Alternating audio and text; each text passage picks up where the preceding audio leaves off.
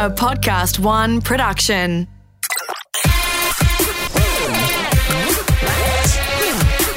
Oh, that's a curly one.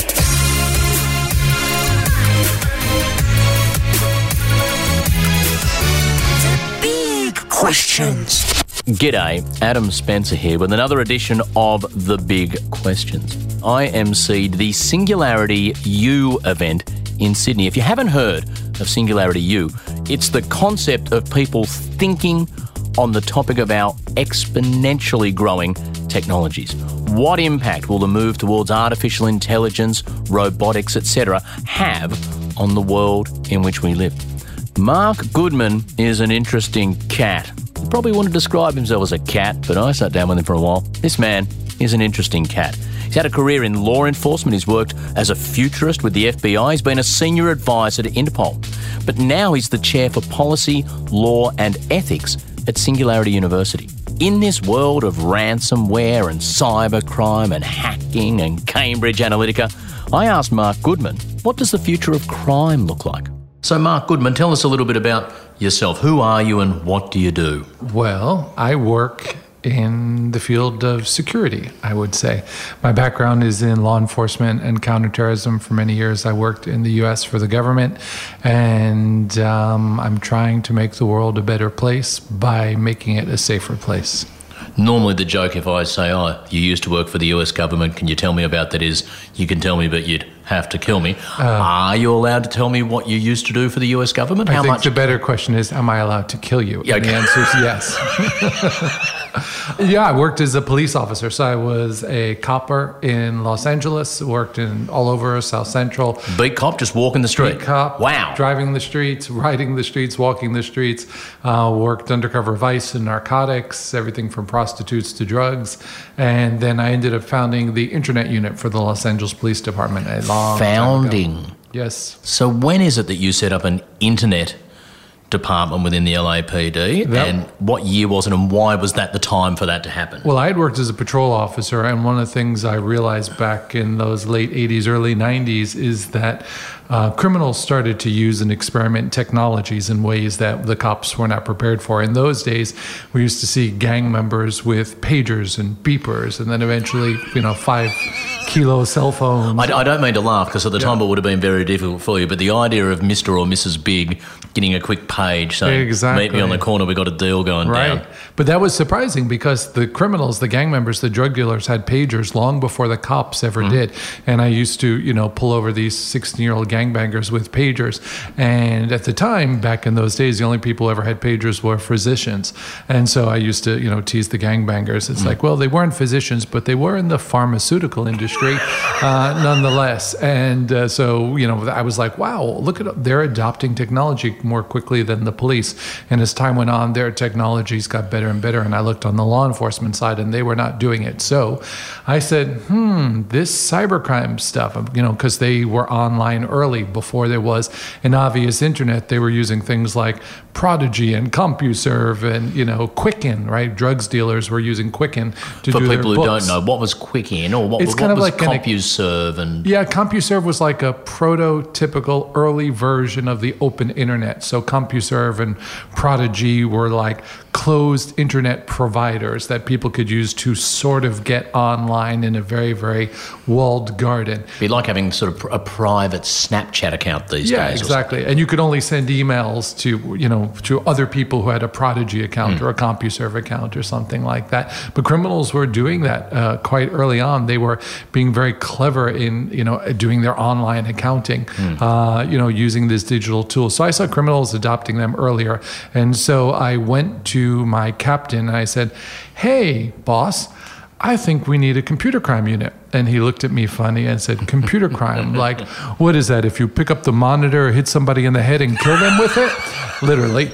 And I said, No, not that type of computer crime. And I tried to explain what computer crime was, and he did not get it at all. Hmm. So it was very much an uphill battle. And in my book, I tell the story of how I got my first cybercrime case, which was I was working as an investigator. My lieutenant looked around the squad room and screamed at me, Goodman, get your ass over here. And I'm like, okay, boss. Just like it happens in the shows. I love it. Exactly. I thought I was in trouble. And he said, I got a question for you. How do you spell check in WordPerfect? I said, Well, you know, Shift F2. He goes, I knew you would know the answer. You're a geek. I got a case for you.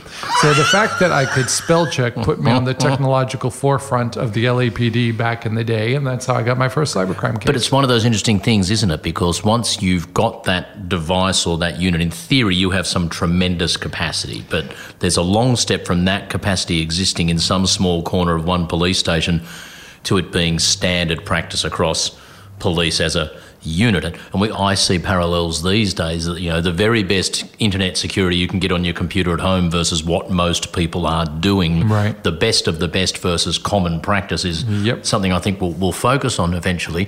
When did it move from that sort of interest? You know, the internet then was a good way of keeping track of crime and trying to process crime, but now the internet is a place that is in itself a, a hotbed of crime. I heard a great quote from someone who'd read one of your books saying, Reading your book is like an episode of Black Mirror. but the stories are real. The internet is now a place where crime's happening as much as we're using the internet to fight crime, isn't it? Oh yeah, the internet is the scene of the crime. It's the scene of the crime. In the old days, uh, for a while, we didn't even know how many quote unquote computer crimes, or that's what they were called before they were cybercrime. They were computer crimes, and now you cannot find a crime that does not have technological evidence associated with it, whether it be a homicide, a sexual assault, a fraud case, um, cyberbullying, arson. Right? There's technological evidence everywhere. It's on the internet. It's in our email accounts. It's in our GPS. It's in our car. It's on CCTV. So every crime has a nexus to technology and you have both the perpetrators using all of these tools to carry out their offenses and every single one of those is also a mechanism for law enforcement to investigate So, by definition, then, even back in the days of the Commodore 64 or whatever, you've got computer crime. But in the modern era of what, when do you consider, let's call it cybercrime? When, when do you consider cybercrime begins? What are the, what are the initial drivers of you mean back in the day Yeah, but not, not just not just crimes in the non-computer world for which there's a record on computers, Right. but when Yeah, right. the digital world Sure. became the criminal Yeah, battleground. absolutely. I would say early on, right? So probably at least 20 years ago, people Hmm. were trying to break into systems. The uh, I think it was Levin was his uh, last name. A Russian hacker broke into Citibank, right, circa mid 1995. So Wow. early days, people, and he got away with over well over a million dollars back then. Back when I a think- million dollars meant something. Exactly. I think it was Alexander Levin. I forget his exact name, but uh, you know there were people hacking into banks for quite some time, and that is the target of the attack. And now we see that just broadly and widely across the world. the sort of ways that people are attempting to hack into systems and the ways that we are now defending systems have gone through many generations of evolution. Let's try for you know the listeners to put some meaning behind some words. Virus. What's what's a computer virus? Um, so we use the language of medicine frequently to describe computer threats. We talk about computer viruses. We talk about computer infections the same way we do in human epidemiology. We do the same thing uh, with our technological devices. So we have an immune system, and in theory, the operating system of a computer is its code, right? And that code can get infected. And so there's malwares and trojans and viruses and all that stuff. And broadly, they're all kind of the same thing. I mean, there's minute variations that only security professionals care about. But for the general public, getting one of those things on your computer means that your computer will behave in a way that is unintended and not in your best interest. Hmm. So the idea is if you somehow let this into your system, Yes. it will do damage once it's there, whether just locking up data that you can't use or stopping your computer Right. working or breaking past the computer from talking to each other. And sticking with the human sort of epidemiological explanation, it, you can have everything from a minor cold with the sniffles all the way up to a computer version of Ebola, right? And everything in between. And we've seen that all nowadays. And what becomes relevant also when you're in, a, a, say, an office space with multiple people, you're part of the one system, even though I'm super healthy and only eat my vegetables and do lots of push ups and all sorts of things, if Gary at the desk down the corridor, it's almost like as though if Gary drinks a bit too much and eats cream pies, I'm the one who can get diabetes from it. Absolutely. And that's the amazing thing is so we talked about epidemiological approach to sort of cybersecurity and cybercrime. There's also a public health approach that we should be considering and frequently don't, which is that it all falls to the lowest common denominator. So if you've got great cybersecurity and you're really careful and you do all the right things and your knucklehead brother-in-law sends you some stupid cat video that's infected now you can be screwed over by that What is ransomware? so ransomware is a class of malware that will go ahead and hold the files in your computer for ransom and what that looks like specifically is you will get your computer infected. And what you will notice is a big pop up, usually in red, that will take over the entire screen. And it says, Warning, your computer is infected, or your computer has been taken hostage, or warning, you must pay a ransom. And you will see a notice that says, All of your files have been encrypted, meaning that they've been scrambled with encryption software such that you can no longer read or access them. So you lose access to your email, your photographs, your videos, your business documents, every part of your digital life. And the criminals usually give you 24 to 72 hours to pay them. And if you don't pay them, they will destroy the private key with which they've encrypted all of your data, which means it's permanently lost. Uh, and you pay them on demand via Bitcoin because obviously they don't want to take checks or credit cards or anything like that. I might be being overly technical here, but if you refuse to pay, Yep. they don't then flick a switch that destroys your computer as much as they throw away the key that could have undone the lock on the data. That's right. And there's multiple variants of it. So sometimes they give you 48 hours, and if you don't pay, they do destroy your data. Sometimes if you uh, they give you 48 hours, you don't pay, they'll give you another 24 hours and they'll raise the price as a fine. So if you had to pay one Bitcoin previously and you didn't pay in the first 48 hours, now you'll have to pay two Bitcoin or something like that. Have we seen enough of this happening to know are there general rules?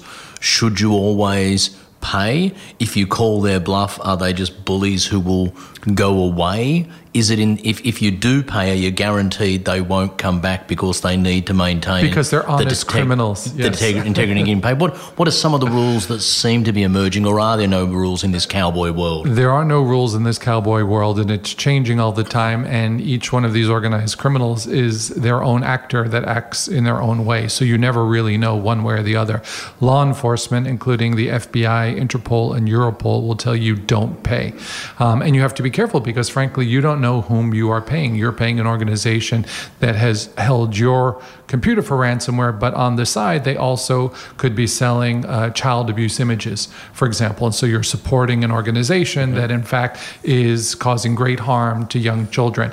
We're seeing an increasing number of terrorists that are turning to ransomware because the crime is so effective, the rewards are so high, and the likelihood of getting caught is so low that they've got nothing to worry about. And so, under US law and UK law, for example, there's something called material support to terrorism. Hmm. So, if you get one ransomware on your computer and you actually pay the terrorist now you are supporting a terrorist organization the fbi can come knocking on your door and yell at you even though you were the victim uh, in that case. So law enforcement tells you don't pay um, and they are some people who pay and get back access to their files and there are people who would pay and don't get access to their files.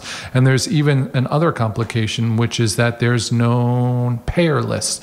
So once you get infected if you pay once they're going to come back and visit you a couple of months from now because like oh we can count on him to pay us so there's really no good guidance the best guidance is don't become infected And we'll get to a sec in a second to how, how you do that. In terms of the bad agents who can be working here, uh, I, I assume they fall into two very broad schools of private and you know state or public. Within private, highly organised, sophisticated European crime gangs and terrorist organisations. Are there still also the occasional just really bored, spotty-faced fourteen-year-old boy in the garage who bring about like serious issues internationally on you know IT security? Yeah, absolutely. It happens all the time. I mean, I don't want to give the wrong impression. If you, you may remember that movie WarGames, I mm-hmm. think from the late or the 1980s, where Matthew Broderick was the kid who accidentally hacks into the mm. Pentagon, and so that's been our prototypical hacker mindset. In today's world, we may think more of Elliot in Mr. Robot mm-hmm. as being that guy, a bit more dour and dark. But those people definitely do exist. But make no mistake, the overwhelming majority of cybercrime is committed by organized crime groups around the world. But yes, those people are out there and they can do tremendous damage. There's another thing that's happening now with the world of cybercrime, which is brand new, is that in years past, you needed to be technologically competent and sophisticated as a hacker uh, to know how to break into systems. Now, what we're seeing is those old world hackers with technological skill have created software that younger, less experienced hackers can use that will carry out the attacks automatically. And ransomware is a great example of that.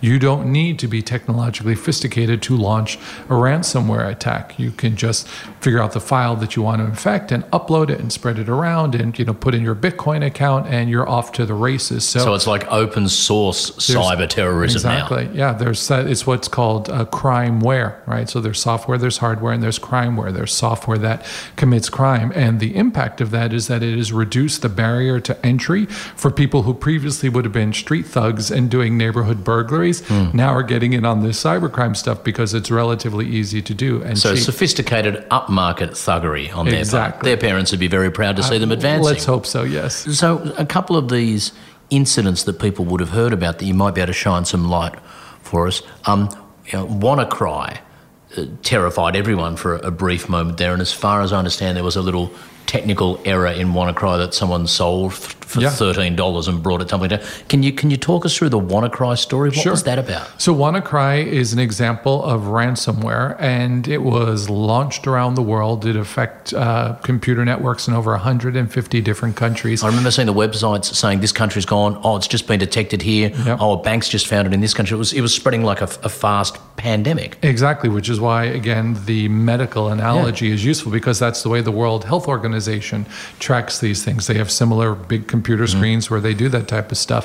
And some of the people that were impacted by it included FedEx in the United mm-hmm. States, the package sending service. So you couldn't track or send your package. And if you've just ordered a pair of underwear on Amazon, who cares? But we also send blood and medicine and other things that need to be tracked. And FedEx went down. We had Telefonica in Spain go down. Were those places going down because what an email arrived from somewhere and someone on that system opened it? Was it sent by email? or Each was one was each each situation was different, but yes, it was spread via emails, it was spread via files, and it was spread via just visiting certain websites could infect you under certain so someone might have got circumstances. an email from you know from Sarah saying, "Here's that important thing I sent you. Can you open Right. it, please?" Yep. Click on that. Yep. Infected. Off you go. multi-vector. So there were lots of different ways of infecting people. In France, one of the interesting things that happened was it wasn't just on what we would call the business technology, meaning, you know, the email servers and the computers on your desk, but it actually jumped the shark into the operational technology. So the computers that controlled the manufacturing line at Renault, the big robots that put together the cars, actually became mm. infected Hmm. and they had to stop. So the assembly lines for making cars became infected and had to stop. And perhaps the worst example from WannaCry infections around the world occurred in the UK, where the NHS was pretty much knocked offline. Nearly 100 local trusts were infected with computers. Hospitals had to close, go on diversion. And we also had patients who had heart surgeries that had been canceled as a result of the WannaCry attack. And one thing that people forget about WannaCry is I believe it occurred one week after the Ariana Grande terrorist bomb uh, up in Manchester at the concert. So here you have a bunch of people who are suddenly sick and injured in a terrorist attack, high demand on medical services, and had that you know WannaCry attack arrived a week before, then your hospitals would have been severely degraded, which means there could have been loss of human life. I read somewhere that someone managed to bring it undone because they registered a domain name or something that Yeah. WannaCry had to keep checking. And once Yeah. this person registered the domain name, WannaCry sort of just decayed and killed itself or something. Yeah, That- that's a very untechnical Yeah, explanation. there- it gets highly, highly technical, but in short, there's kind of this concept of sinkholing. All of these pieces of malware will call home one way or another. They'll try to signal out, they'll send encrypted messages. And if you can disrupt that attack chain and basically break it, then you can stop one of these attacks. And I believe it was a young man in the UK who did that, who oddly, I think, was arrested after the fact for discovering the flaw for reasons I don't fully understand. But one of the things that was interesting is we presumed it was organized crime that was behind hmm. WannaCry, but it's subsequently been revealed that it was actually the North Korean government hmm. that launched that attack.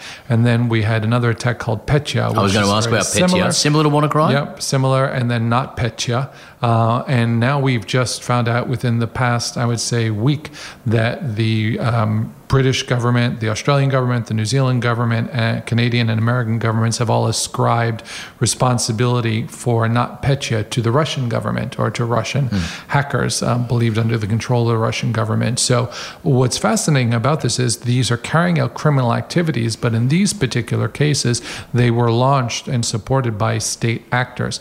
And the thing that's even more fascinating about this is where did that malware, those viruses, these information warfare tools actually come from? And it turns out they were actually produced by the US government, the NSA and GCHQ. These were kind of information bombs that the US government and other allied countries had launched at targets overseas, and those targets became infected, grabbed them, and were able to reverse engineer them. So, unlike conventional kinetic warfare, where I drop a bomb on your house and the whole bomb explodes, you can't put it back together and make another bomb. It's like you drop a bomb in my house, I go, that's a really cool bomb. Go and photocopy this bomb and let's throw them back at Marc. Yeah, it's the Molotov cocktail that doesn't go off, right? And then you get to throw it back. So when we're creating these information weapons, right, we need to think uh, if somebody, if a general in the American Army lost a nuke, people would be pretty concerned about that. And if, you know, one of our nukes ended up in the hands of our enemies, right, then we'd be concerned. But our information weapons are not well guarded and are now increasingly becoming into the hands of countries like North Korea, Russia, let alone organized criminal groups. And so that complicated web you've just described there, you know, makes the whole concept of the good guys versus the bad guys a difficult one. But I'd like to assume that I'm one of, let's say I'm one of the good guys. Absolutely. Okay, in terms of keeping the good guys safe, Yes. what's the balance between obviously it'd be good if I as an individual or my company was good at our own internal security, but I possibly also need my government, if it's a good government, to be fighting hard. What's the balance between how those two have to work together to keep us ahead in the arms race? Yeah, I would say there is the utopian perspective, and then there's the realistic perspective. So, the utopian perspective is I'm a taxpayer. I pay lots of money to the government. The government is supposed to defend me, and as a citizen, I will demand that of my government. And you will be sadly disappointed and badly hacked. So, you know, so uh, America has a reputation for having lots of crazy people who have lots of guns and want to go hide in caves and, you know, live on ranches to get out of the system and keep, you know, preppers, I think they're called, where they have like years of food and the like. And there's other people around the world who have similar thoughts. Uh, in the world of cyber, that's not necessarily a bad idea. I say half jokingly because you are literally on your own. The citizens around the world should be burning down their various parliaments, given the response that their governments have to protecting them up until this point. Think about it. If you had a Russian MiG fly over Brisbane, or if you had a Russian MiG fly over London or New York, you can bet your butt that you know the Ministry of Defense would be scrambling foot, jets, and they would be right there, and they would do something to protect the American, British, uh, you know, Kiwi citizen, etc. And yet every day we have Russian bits fly across our border and land in our computer systems, or Chinese bits, or North Korean bits. Is it as easy for our governments to stand up against that by the, the, the Nope. nature of the digital world? Is it just harder to do? It's not easy, but you know what? We're not here to do the easy things. We're here to do the hard things, right? Think about all the great things, right? Fighting for civil rights, that was hard, right? People had to do hard work for that. Ending slavery, that was hard. Curing cancer, that's hard. It doesn't mean we don't do it. And what I've seen is in this case, most governments have badly, badly abdicated their responsibilities in protecting citizens. And for people like myself who work in the private sector and foreign from our government, it's created tremendous opportunities because people need to hire the consultants to do this work. To give you an example, one company alone, JP Morgan Chase, the, mm-hmm. the global bank, spent six hundred million dollars last year on cybersecurity. So six hundred million dollars US just for one bank, for one company in one country. Another way to consider that is a massive, massive tax on JP Morgan Chase because all the money that they're spending on cybersecurity is not spent serving their citizens, right? Think about if JP Morgan Chase had to put up its own army, right? We can't really rely upon the American uh, Ministry of Defense or Department of Defense to keep, you know, Soviet jets or Russian Federation jets out of the United States. So we're going to need to buy our own jets. They're doing the same thing in cyberspace. And I think that as long as citizens continue to let their governments get away with it, um, then they will.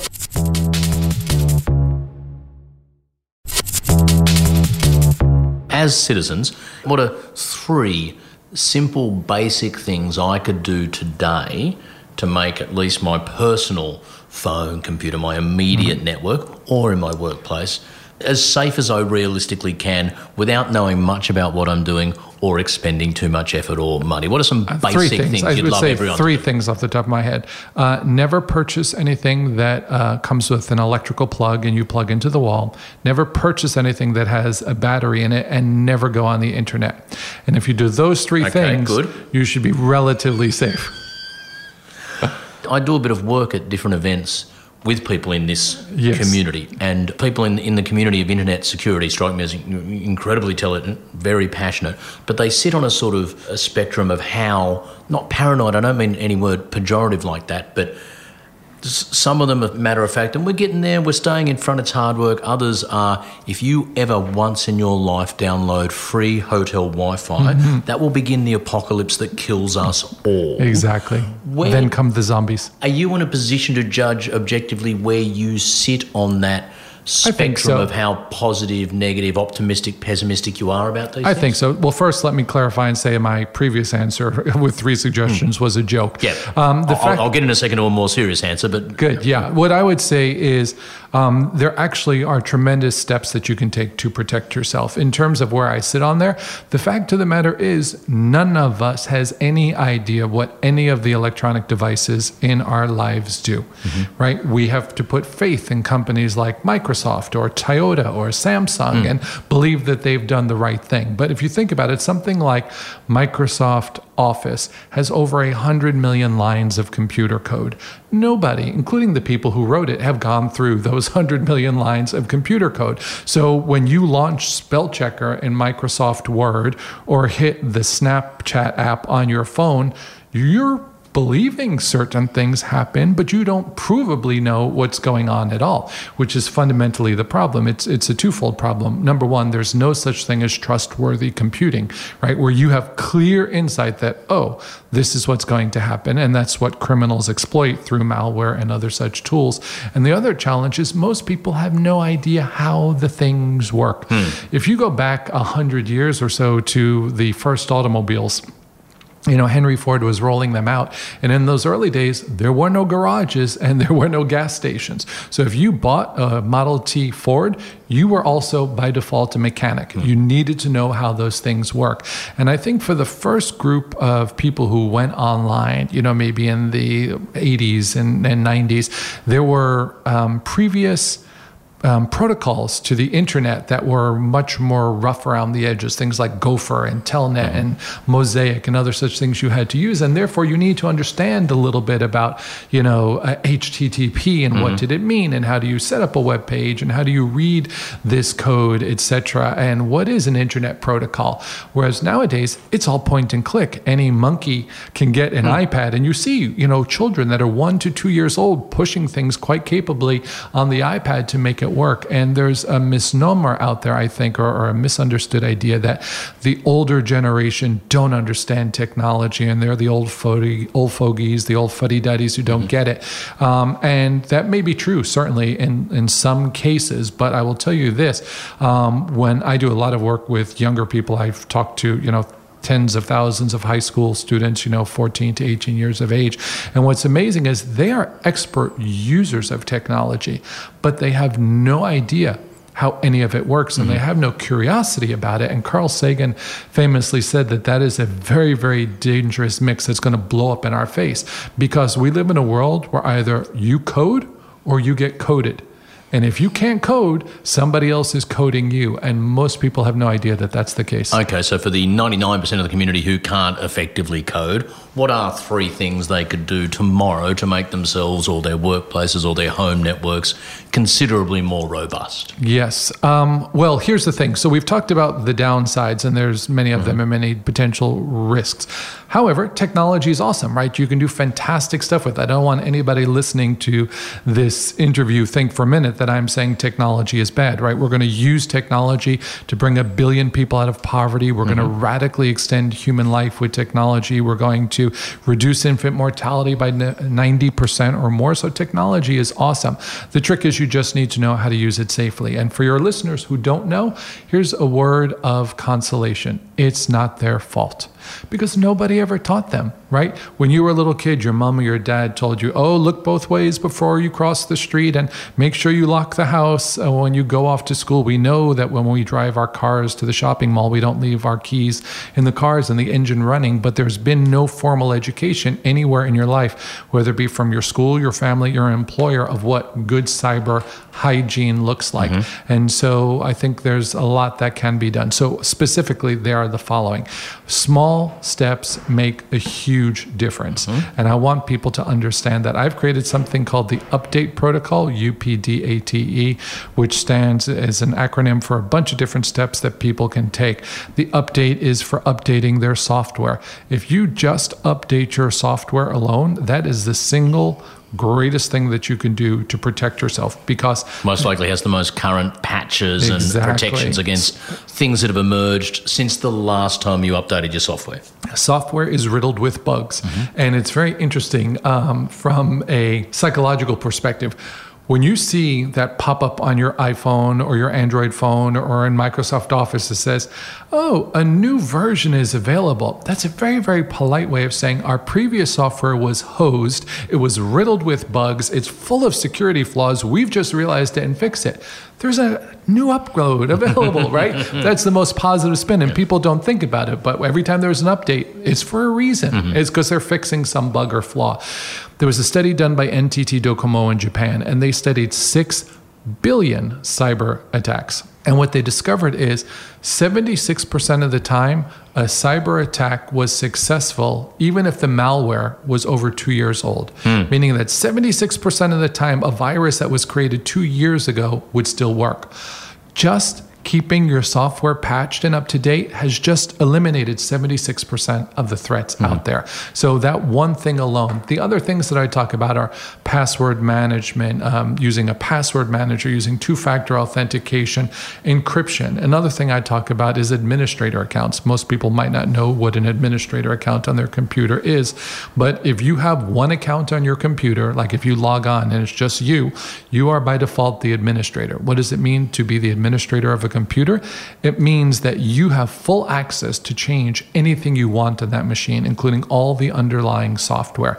It's a very, very powerful position, kind of an omnipotent position over your computing code and hardware. If I'm the, if, what's wrong with me being the administrator? Why? What? What weaknesses do I have by being the administrator? If you're the administrator and you click on a bad link, if you click on an infected document, if you click on a bad uh, video that has malware embedded in it and you're the administrator, then that malware can automatically install and run on your machine because it, you, as administrator, have maximum control over the device and therefore the malware just installs. Whereas if you were running your own computer as a standard user, as opposed to being the administrator, if you clicked on a link to go to CNN, or if you tried to open up a PDF, you would get a pop up window that says, Please enter your administrator password. You should not need an administrator password to open a PDF or to go to CNN.com. Ah, so if you set up a structure where you're just doing your normal thing, but you're technically not the administrator, you're further walling yourself against. Wow. Exactly. So it's you don't want to be in God mode, i.e., administrator, mm-hmm. when you're doing your daily surfing, banking, shopping, any of that stuff. Do all of your work from a standard user account. And here's the fascinating research if you just make that one change by being a standard user for all of your daily activities and only entering in your admin password and your user credentials for the administrator account when you need to, like, for example, when you yourself are installing software, right? You should mm-hmm. only put in your admin credentials when you know that you need to put them, not to do something incredibly basic. That one change alone will eliminate 95% of the vulnerabilities in Windows. It will eliminate 99% of the vulnerabilities in Microsoft Office and will eliminate 99.5% of all of the vulnerabilities and risks in Microsoft Explorer and Edge. So, my point is, this isn't rocket science, right? You don't need to understand what in a great length what administrator is. You don't need to understand how to code. You just need to know not to do it. And so to help people understand these things, I've actually just created an online course where I go through all of this stuff. And I'm pretty excited and proud about it because it is provable, right? A lot of hmm. this is based upon research actually done by the Australian Ministry of Defense, who is quite a lead in this world. They studied hundreds of thousands of cyber attacks and they broke it into 20 different categories of things that go wrong. And then they further refined it into six or eight categories. And then I refined it beyond that. But what they said is that if you control for those six or eight things, you can reduce your cyber risk by 85%. Now, think about that. Hmm. Who wouldn't want to be 85% better shape, 85% richer, right? Have 85% better kids? Getting 85% better at anything is pretty hmm. amazing. And so there are no free lunches, but this is about as close as you can get. So small steps make a huge difference. You just need to know what they are. And if you go to getcybersavvy.com, G E T, cyber savvy, S A V V Y.com, you'll see a link to the class and a whole bunch of tools that can help you. And I've tried to be as specific as possible because unfortunately there's a ton of advice on hmm. cybersecurity out there, and most of it is wholly ineffective. They say things like, don't click on a suspicious link. Well, what is a suspicious link? How is your grandma supposed to know what one looks like, or your grandpa? They'll say, um, avoid dangerous websites. What is a dangerous website? So I tell you very clearly download a password manager, use this password manager, use this VPN, and the like. And if you follow those steps, I think you can be drastically more secure online. See, halfway through this talk, I was very worried. Now I'm feeling absolutely bulletproof. In summary, it's an ongoing arms race. Are we winning, the good guys? We are not winning. Um, we have a long, long way to go. I think we're going to go through a rather dark period for a while because it is up until now the wild, wild west. Until we develop something at the systemic level that's going to work from a technological perspective, from a government perspective, from a regulatory perspective, from a technological perspective, from an educational perspective, it is such a complex domain of operation. It's going to take a lot of steps. Now, keep in mind, it literally took billions and billions and billions of steps from the date the internet was created back in the 1960s until now to get us into this position. And it's going to take billions of steps to undo it and fix it. I have called for previously, and I still think we should have a equivalent of a Manhattan Project for cybersecurity. Right? We need that level of seriousness. Go back to the original hmm. Manhattan Project. We face an existential threat of the Nazis and the Axis getting a nuclear weapon before the Allies did.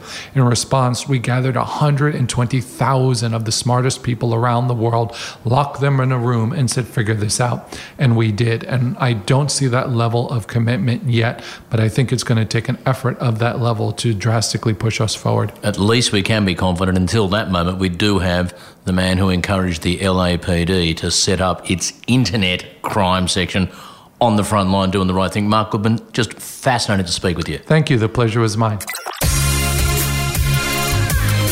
This episode of The Big Questions, as always, was produced and edited by Alex Mitchell in the PodcastOne studios. Series producer Caroline Pegram, and the theme music provided by the good people at Uncanny Valley. If you want to hear more Big Questions answered, go to podcast1.com.au or download the PodcastOne app or look us up on iTunes. I'm Adam Spencer. I'll be back with some more big questions soon. Big questions.